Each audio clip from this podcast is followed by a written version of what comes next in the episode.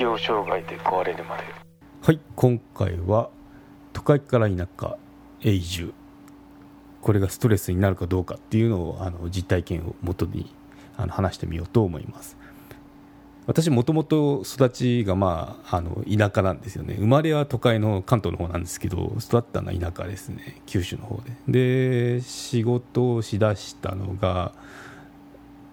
まあ、また都市部に移ったんですよねで、まあ、ずっとそのまま仕事してで適応障害であのあとこのコロナの状態だったんでちょっと今都会にいるべきじゃないなっていうことであの田舎の方にまた引っ込んできたんですけど、うん、なここのその引っ越しって結構ストレスのかかるその イベントごとのあのトップですよね。でまああの適応障害ってもう名前の通り適応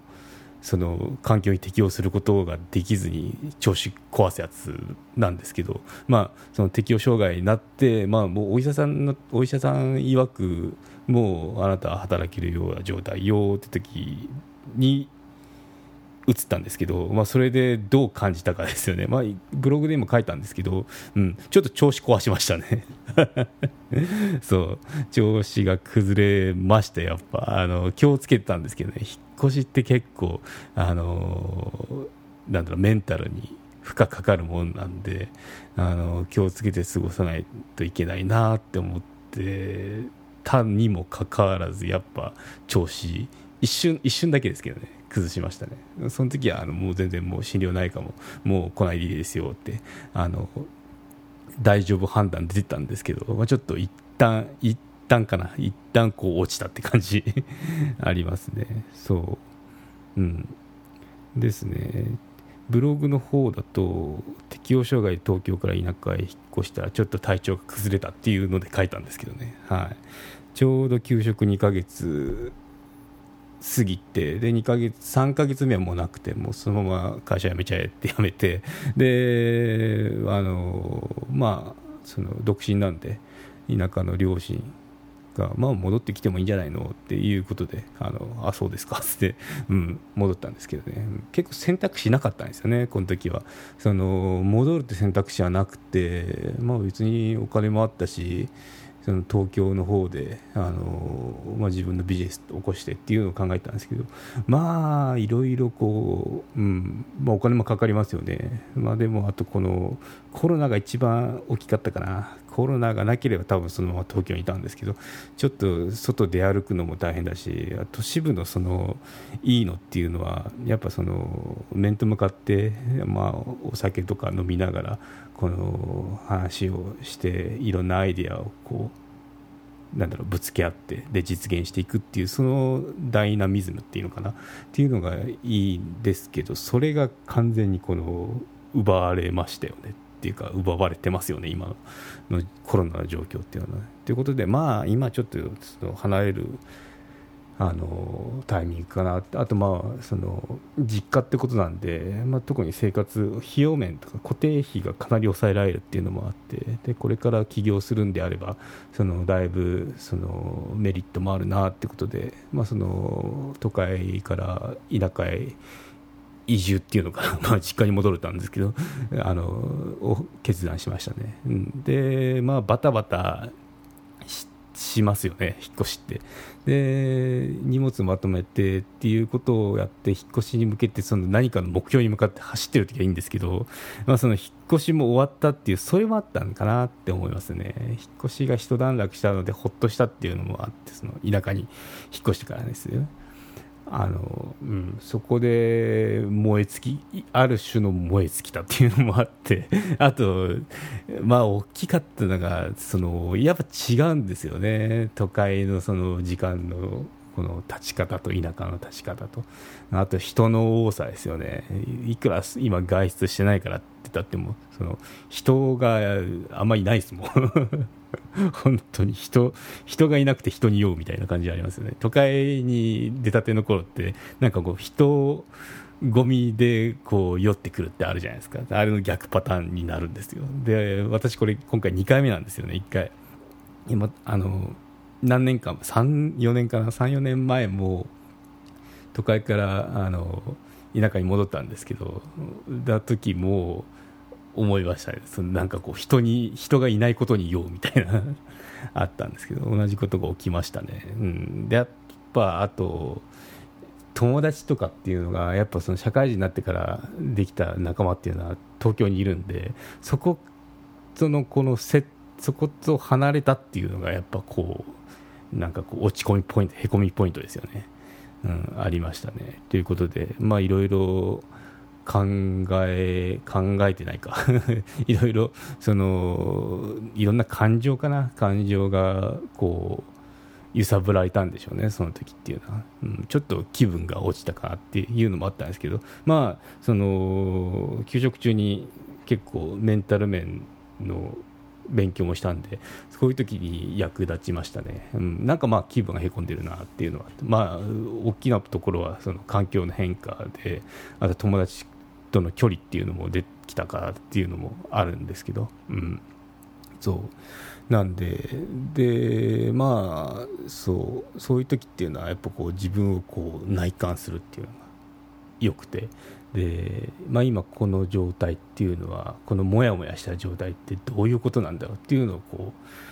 う面と向かってあの面と向かいましたね。そう。まあモヤモヤしてて、うんまあ、きっとこう友達とかとも距離離れたしっていうのでじゃあそれって本当にあのだからなんだみたいな「そう what?」っていう感じであの噛みしめていくんですよね。って時にまあその会えなくなっても、まあ、東京にいたっても別にそのみんな暇してるわけじゃないんで普通に仕事したり忙しくしてるんで、まあ、会えないですよねと。あとまあ距離離れたってもまああの貯金はあるしあとはいざとなればそのいざとならなくたっても普段の連絡っていうのは、まあ、テキストだと LINE とかありますよね。できるしっていうことで。まあまあそんなへこむものでもないよね。っていうので、うん、あとまあそのいつでも行けるもう別に日本全国あのなんだろう数時間で行けるわけじゃないですか。っていうことを考えるともう全然会いに行こうと思えば会えるんだしっていうのを思ってあとまあちょっと田舎に引っ込んでちょっと失敗したかなって思ったんですけど、うん、やっぱあの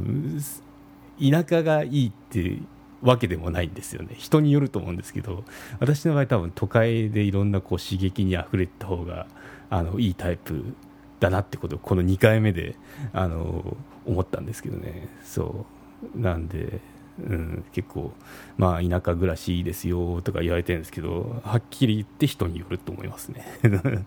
私は都会の方が合ってる。うんまあ、できればこう両方がいいかなって、まあ、ちょっとその両方つまめるようなくらいのその体制作りっていうのできないかなって思ってるところなんですけどね。うん、都会に許可許可だって 都会に 拠点を置いてで、まあ、いざいざっていうか、まあ、たまにその田舎にこう休むためにあの出れるようなっていうような、まあ、別荘か。別荘でもなくたっても別にいいんですけど、まあ、そういう感じでその動き回るの大好きなんでっていうのを考えましたね。っていうと、うん、やっぱ都会の方がアクセスいいんですよね。日本中どこ行ったっても。そう東京起点で、まあ、北海道とか沖縄とかあとこれ九州の田舎になると一回どっか大阪行ってどっかみたいなあと東京行ってどっかみたいななるんで、うん、まあそのうち将来あちこち飛び回りたいんでそうした時にはやっぱ都市部に拠点を置くっていうのが必要なんだなって思いましたけどね、まあ、今はちょっとそれどころじゃなくて、うん、話だんだんそれてるところなんですけど、うん。まあ、そんな感じで。あの人によるあの田舎がいいわけでもないし田舎で外に出ればあのこうなんだろう緑が豊かで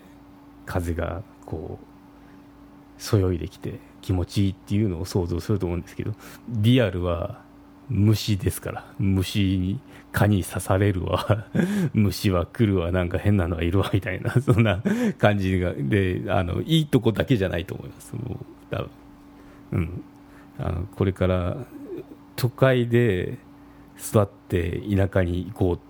て考えてる人は本当に1ヶ月間まあ1ヶ月はないかな。まあそんくらい実際に住んでみるといいと思いますね、うん、あの嫌なとこ絶対見えてくるんで。逆もしかりで。逆もしかりで、うん、あの田舎は田舎の厳しさがあるんで別物だと思ってもいいと思いますね、うん、そう。外に出れば蚊に刺されます。虫も変なの出てきますと いうことで、うん、ということで、うん。まあ、だんだんあの 何何を話したんだろうっけってなってますけど、うん。まあ、そんな感じでその戻すとそのなんで今こうもやもやしてんだろうっていうのに向き合って潰していきましたね、うん、そうすると全然ああなんだ取るに足らないあのもやもやだなって言ってあの立ち直れましたね、うん、やっぱこのノウハウっていうのを知ってるといいと思いますね。うん。ということであのなんかその心がモヤモヤした時っていうのは、まあ、なんでだろうって考えてでまあ多分これだなって思い思い当たる節があったらそれって本当にあの重要なのとかそのモヤモヤ消すにはどうしたらいいんだっけっていうのを考えると結構あの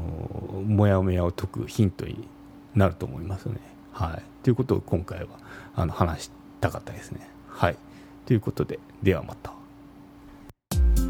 有料チャンネルのご案内をいたします。有料版チャンネル適応障害で壊れるまでプレミアムを Apple Podcast で配信中。